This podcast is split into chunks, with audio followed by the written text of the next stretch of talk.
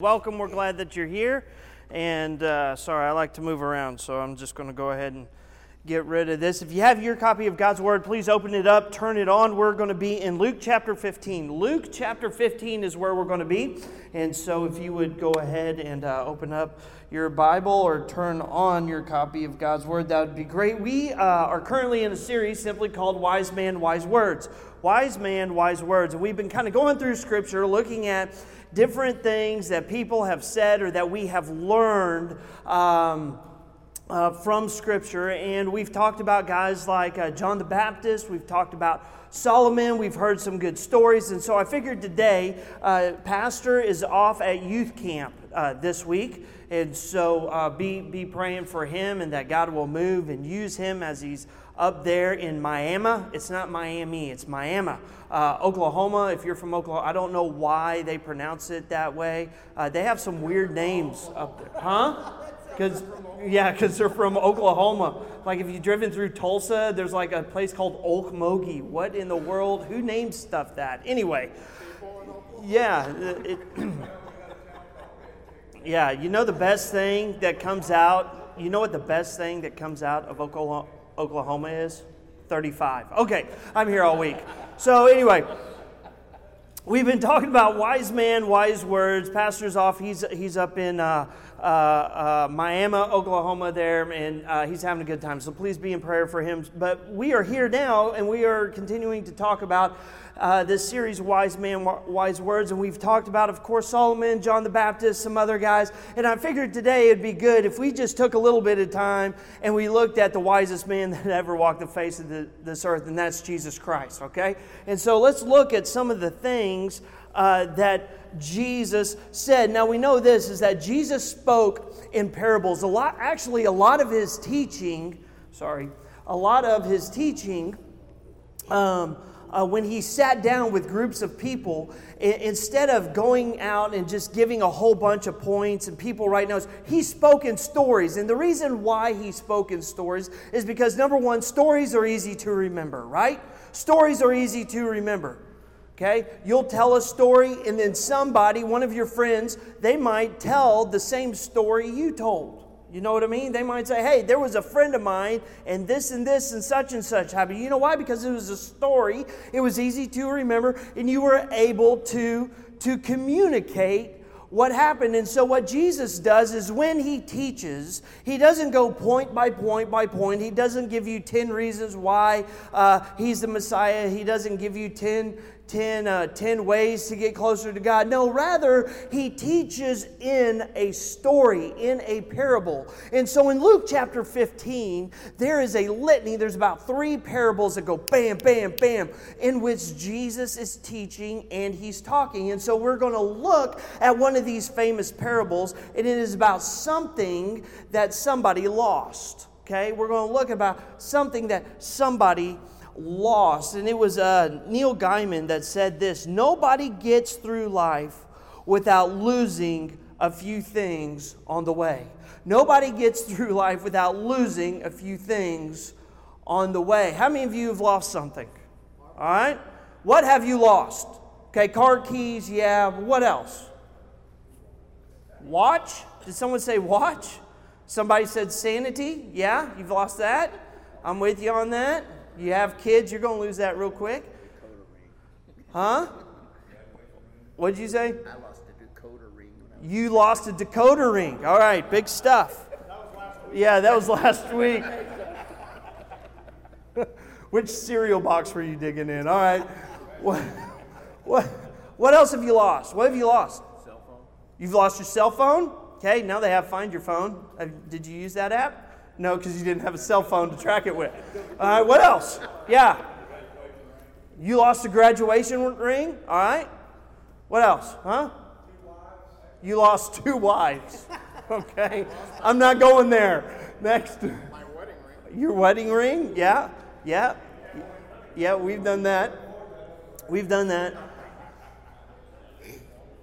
Yesterday or yesterday afternoon, um, I, I was eating lunch, right? And I was eating lunch. My wife was doing st- stuff around. Hold on, hold on. Wait, wait for the story. I'm sitting there and, I, and I'm eating I'm, uh, I'm eating lunch and um, I have my sandwich there. And as I'm eating my sandwich, of course, you have chips that go with the sandwich, right? You have chips that go with the sandwich. And I don't know about you, but I'm a honey barbecue twist guy. Y'all know what I'm talking about? The honey barbecue tri- twists that Fritos have. If you've never experienced them, it's like Jesus made them the, himself, okay? These things are amazing. And when you eat a sandwich, it is important that you have a good chip to sandwich ratio. In other words, you should always have more chips when you are done with your sandwich. Okay? If you finish your chips before you finish your sandwich, guess what? You don't have enough chips. Can I get an amen? If you finish your chips as you finish your sandwich, you still do not have enough chips. You should always have leftover chips when you eat your sandwich. Can I get an amen? All right? That's why I hate going to like Baker's Brothers and they give you like that little bag of chips. And I'm like, dude, I need more chips, right? Because we got a lot of sandwich here we need plenty of chips. And so what happened was is I did what any good husband would do. My wife always complains, "You never put anything up." And so what did I do? I put chips on my plate. There I had my sandwich, and then I put the chips up, right? I put the chips up. I did exactly what she told me to do. I put the chips up. And I said, "Hey," and all of a sudden I realized as I was getting close to finishing my sandwich, my chips were all gone and my chips to sandwich ratio was over.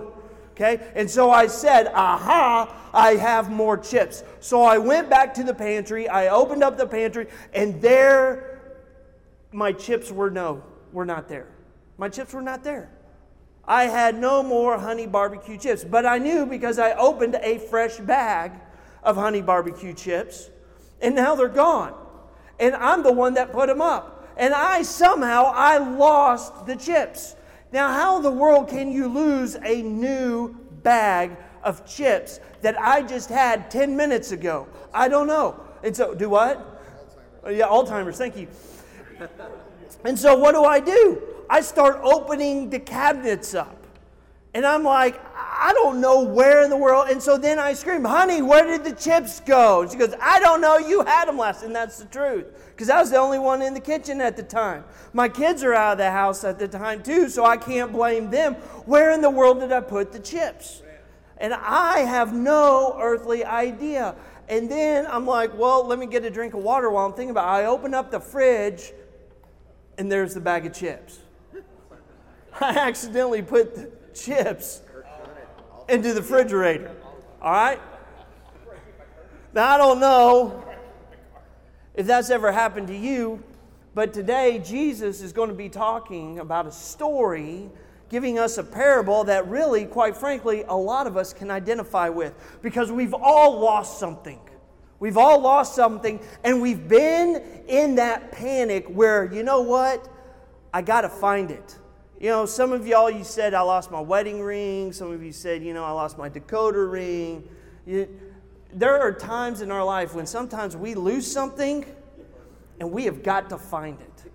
I mean, life does not go on until we find whatever it is we lost. And from this parable, it really shows us two things. Number one, it shows us the desire that man has to find something that is lost. And two, it gives us a quick glimpse of heaven. And so let's look at this simple parable that Jesus talks about. In Luke chapter 15, verses 8 through 10, it says this Or suppose, so he's teaching now, okay? Or suppose a woman has 10 silver coins and loses one. Does she light, doesn't she light a lamp and sweep the house and search carefully until she finds it? And when she finds it, she calls her friends and her neighbors together and says, Rejoice with me, I have found my lost coin. In the same way, I tell you, there is rejoicing in the presence of the angels of God over one sinner who repents.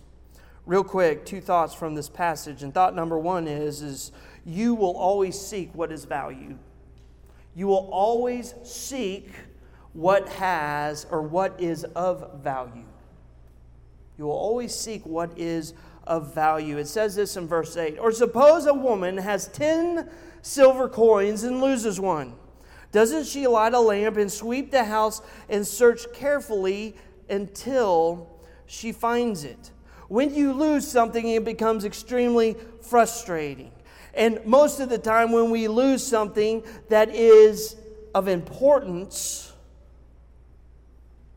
we search and we search and we search and we do not give up the search until we find it. If it is not important, then guess what? We go, eh, I lost it. I'll look for a second. If I don't find it, I don't really what? Need it. I don't really need it. And so we just give up. But if we lose something important, all of a sudden we go into panic mode and we begin to turn the house or our office or our car inside out, trying to find that which we lost. There are three types of reactions when losing something. The first kind of reaction is this you say, No worries, I can replace it. The second type of reaction is, is well, I'm going to look for it. It's kind of nagging and it's bothering me, but I'm sure it will turn up. In other words, eh, I kind of need it, but kind of really don't, at least at this very moment. But then there is the third reaction, which is life does not go on until you find it. Life does not go on until you find it. The law of search says this the first place to look for anything is the last place you'd expect to find it. And so, a woman, this woman, she has lost her coin and it has thrown her into a panic. Why? Because it is of great value to her. She had 10 silver coins, and now she has nine based upon this passage and when Jesus is talking, he is talking about a lady that has 10 coins. She has lost one, and so there's one coin missing. When you look at the value of this silver coin in today's, uh, uh, or back then, in today's money, back then, it would be roughly worth 18 to 19 cents. Okay? But see, back then, that was a whole day's wage. So when she lost that coin, she's lost a whole day's wage. If you translate that to our money today, let's say you make $22 an hour, which is about the average uh, amount of money an American makes today. $22 an hour, that turns out to about $176 a day. So for this lady, she's lost a whole day's wage, roughly $176. Now, I don't know about you, but that's a lot of money. If you really don't have a lot of money, $176 is a lot of money. And guess what? That is a whole day's wage. And so finding that money is important to her. Why? Because she's probably on a pretty tight budget. We don't know the situation of this lady. We don't know if she's a widow. We don't know if she has children. We don't know if she's a stay at home mom and her husband is working and he's out there working hard and doing the very best uh, that he can. We don't know her situation, but here's what we do know she's lost a day's wage and she's panicked about it. And so she is going to seek and find it for us in our lives today, there is something missing in our hearts and in our lives. There is a hole in our heart that we try to fill. And people go out into this world and they search for something that will fill that hole. And some people, they search and they look to the bottle, they look to the bar, they look to drugs, they look to pleasure, they look to possessions, they look to other religions, thinking that they will find something that will fill the hole in their heart. We talked about some of this stuff last week. We talked about how people will try and go and make great achievements and make great, a great name for themselves. Or how they will seek after pleasure, trying to find that something that will fill their heart. Scripture talks about seeking God. Scripture talks about seeking God, and it says this in Psalm 14 2 The Lord looks down from heaven on all mankind to see if there is any who understand, any who seek God. 1 Chronicles 16 11 Look to the Lord and his strength, seek his face always. Luke 12, 29 through 31. And do not set your heart on what you will eat or drink. Do not worry about it, for the pagan who runs after all such things, and your Father knows that you need them. But seek his kingdom, and these things will be given to you as well. Seek the kingdom, seek after God. If you search hard enough, search long enough, and turn over every rock, Go out there and look. For some, it is easy to find God. For others, they search in all the wrong places. And for most of us, sometimes we search in all the wrong places. If I lose something in, in the house, why am I looking for it at, at the office? Right? If I lose something there at the house, why do I look at the office? If I lose something in my car, why am I looking in the backyard? That doesn't seem to make any sense, yet that seems to be what we do. This lady, she, she loses a coin in her house, so where does she search?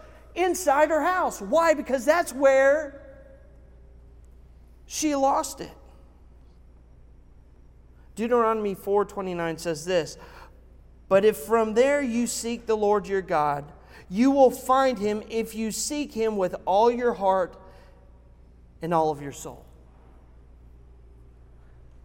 If you search for God, you will find him. There are four types of seekers in this world. There are four types of seekers. The first seeker, and there are four types of seekers specifically for God, okay? People are trying to fill their lives, people are trying to fill their hearts, and they are looking and they know out there, even an atheist will admit, eh, I think deep down there, there might be a God. You can look at the studies on that. And they're trying to find God. There are four types of seekers for God. The first type of seeker is this, is that they think it's a joke. They look at it and they think it's a trick. They go, eh, this whole Jesus thing, it, just really doesn't make sense. There's got to be some sort of trickery, there's got to be a lie with it. I don't know if I can trust the information. Some men, they just don't even care. Nah, I don't really care. I know a lot of men like that. You meet them, you say hi, they, you know, you kind of ask each other, what you do, and I say, you know, well, you know, I'm a minister, I'm a pastor, and you know what? Some guys they'll say, oh, oh, that that's great, good for you. They don't even really care about God, or they think it's a trick. The second kind of seeker is those that are observers. They sit down and watch. They sit down and they just kind of watch and they and they look. You come to church and you sit down and you look and you watch and you go, oh, yeah, that's, that's, that's pretty good. I enjoy watching it. You know, it's kind of like watching kids Easter egg hunt. You can't do it.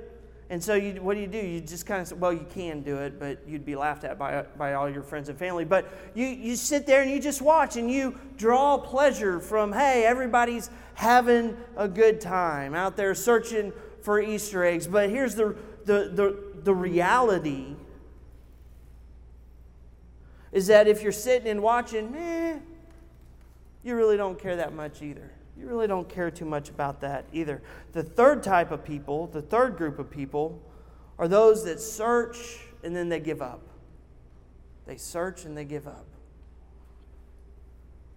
They look just a little and they go, eh, I'm going to give up. Eh, it's not really worth it. Or, you know what? it'll come up when it comes up. Or even, I'll just go to God when I need Him. Just take it in little bits. But then there's the fourth group, and those are the ones that are passionate about it. They earnestly, passionately seek after God. And when you look at this lady, she turns her house upside down trying to find this coin.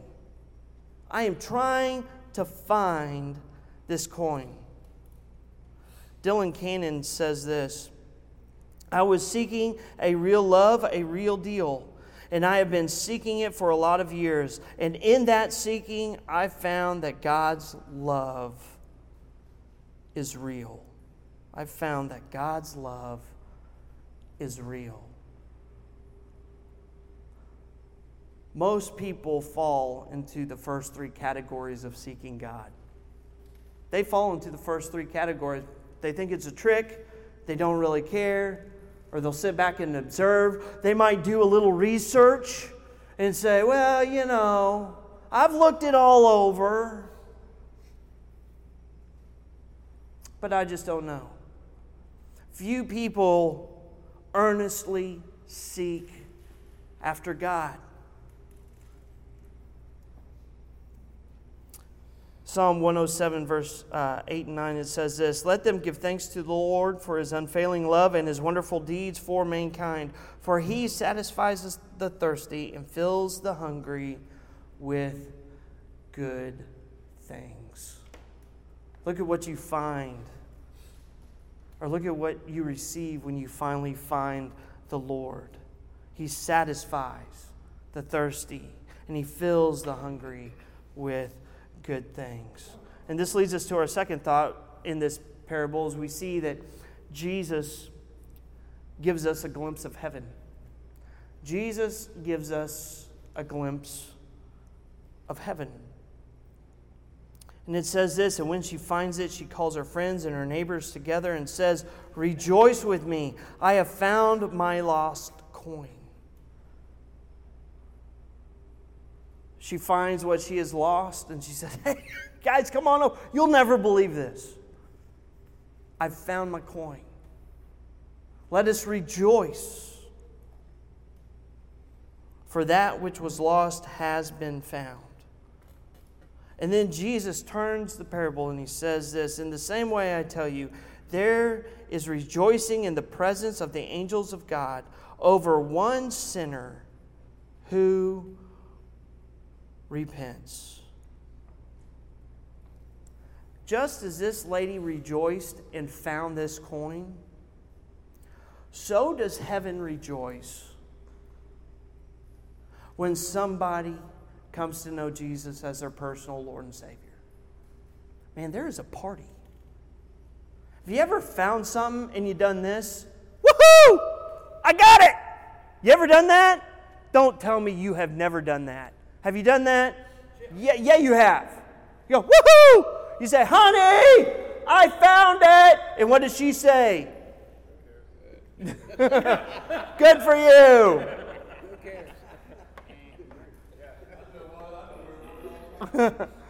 I found it. And one of people, woohoo! You got it. Man, you're excited about it. I can't believe I, I lost it and now I found it. I've worked so hard and I've searched and I've searched and I've searched and I've, woohoo! And here's the deal, gentlemen. The same thing happens in heaven when somebody comes to know Jesus as their personal Lord and Savior. There, a name gets written into the Lamb's book of life. And what do the angels do? Woohoo! They rejoice, they celebrate. Say, oh man, can you believe that? They found it. They found Jesus. They found salvation. They found eternal life. And Jesus gives us a glimpse of heaven. Jesus gives us a glimpse of heaven right here. And, and we see a couple things uh, from this. First of all, we know that heaven is our permanent home. When you look at the passage, it says, And I tell you, there is rejoicing in the presence of the angels of God over one sinner who repents. We know this about heaven. Number one, heaven is our permanent home. Heaven is our permanent home.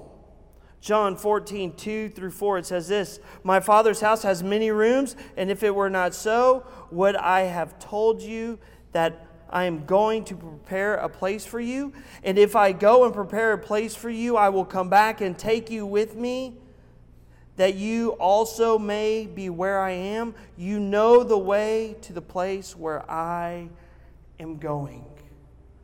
Man, there is, there is a house and my room is up there. My room is up in heaven. I don't know if it's finished yet. I don't know what's going on. But I got a room in heaven. That's exciting. And get this God says, Jesus says, you have a room, you don't have a closet. But we have a room and we have a permanent home. Heaven is also a new beginning. Revelation 21 4 through 5, it says this He will wipe every tear from their eyes. There will be no more death, or mourning, or crying, or pain, and the old order of things has passed away.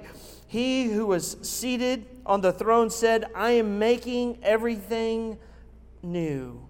Then he said, Write this down, for these are the words are trustworthy and they are true. They are trustworthy and they are true. Here's a new beginning. We get a fresh start. Heaven is a place of great feasts. Get this Revelation 19, 8 through 9. Fine linen, bright and clean was given her to wear. Then the angel said to me, Write this down. Blessed are those who are invited to the wedding supper of the Lamb. And then he added this These are true words of God. These are true words of God. In other words, we're not fibbing here, we're not making this up. This is really going to happen. Blessed are those who are invited to the wedding supper of the Lamb. Man, what did we do this past weekend? We had July 4th, and what did we do? Man, we gathered around the grill and we cooked burgers and hot dogs.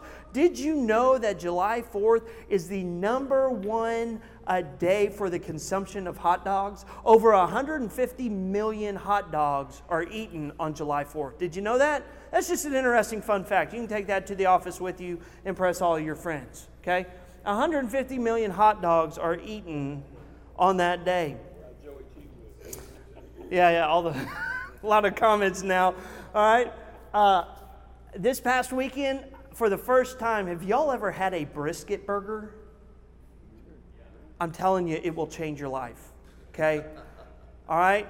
But I didn't know about it until what? We were standing around the table getting ready to eat. Everybody's fired up, ready to go blow something up. And guess what? I look at these patties, I'm like, these things look different. My dad goes, These things are brisket patties.